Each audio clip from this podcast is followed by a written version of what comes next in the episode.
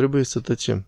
Părintele Grigorie Părinte Grigorie, de obicei încheiem fiecare interviu cu o întrebare. Ce mesaj adresează fiecare mănăstire celor care ne urmăresc acum? Care ar fi mesajul Sfinției voastre? Niciodată nu mă odihnesc cu mesajele. Îmi place mult tăcerea. În acest moment, dacă biserica vrea să-și facă simțită puterea în lume, trebuie să aleagă tăcerea cea binecuvântată.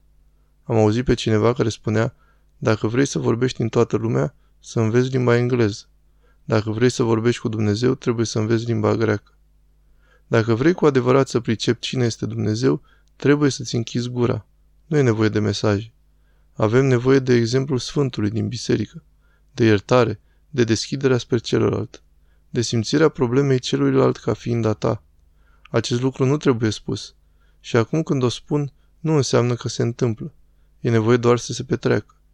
Dacă reușim să ne se petreacă acest lucru sau dacă încercăm să-l facem, suntem mult mai aproape de Dumnezeu decât orice modalitate de exprimare. Așadar, faptele. Să urmăm acest exemplu. Să ne mulțumim doar cu o tăcere care cere de la noi fapte, ca să facem simțită realitatea celui de lângă noi.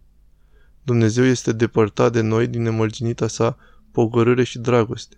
Nu se arată nimănui ca să ne lase să credem în mod liber. Dacă s-ar coborâ el acum, am fi forțat să credem în această vedere.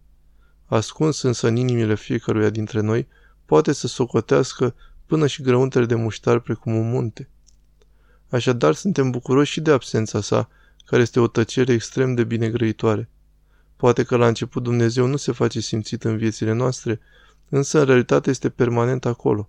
Și este permanent acolo cu o dispoziție iubitoare extraordinară. Ne creează, ne lasă liber pe pământ, atât de liber încât putem să renunțăm la el, dacă va fi nevoie. Se face unul precum suntem noi, ca să ne mântuiască. Și iarăși, faptul învierii sale îl pune la îndoială înăuntru nostru, ca să spunem singuri în libertate, vrem să credem în el sau nu. Și dacă spunem da, după ce simțurile noastre nu iau parte, atunci se întâmplă un lucru foarte important. Și dacă spunem nu, avem cumplite îndreptățiri față de el, că nu l-am văzut, cunoscut nicăieri. Noi v-am spus totul. Vă mulțumim foarte mult. Eu vă mulțumesc. Să fiți bine.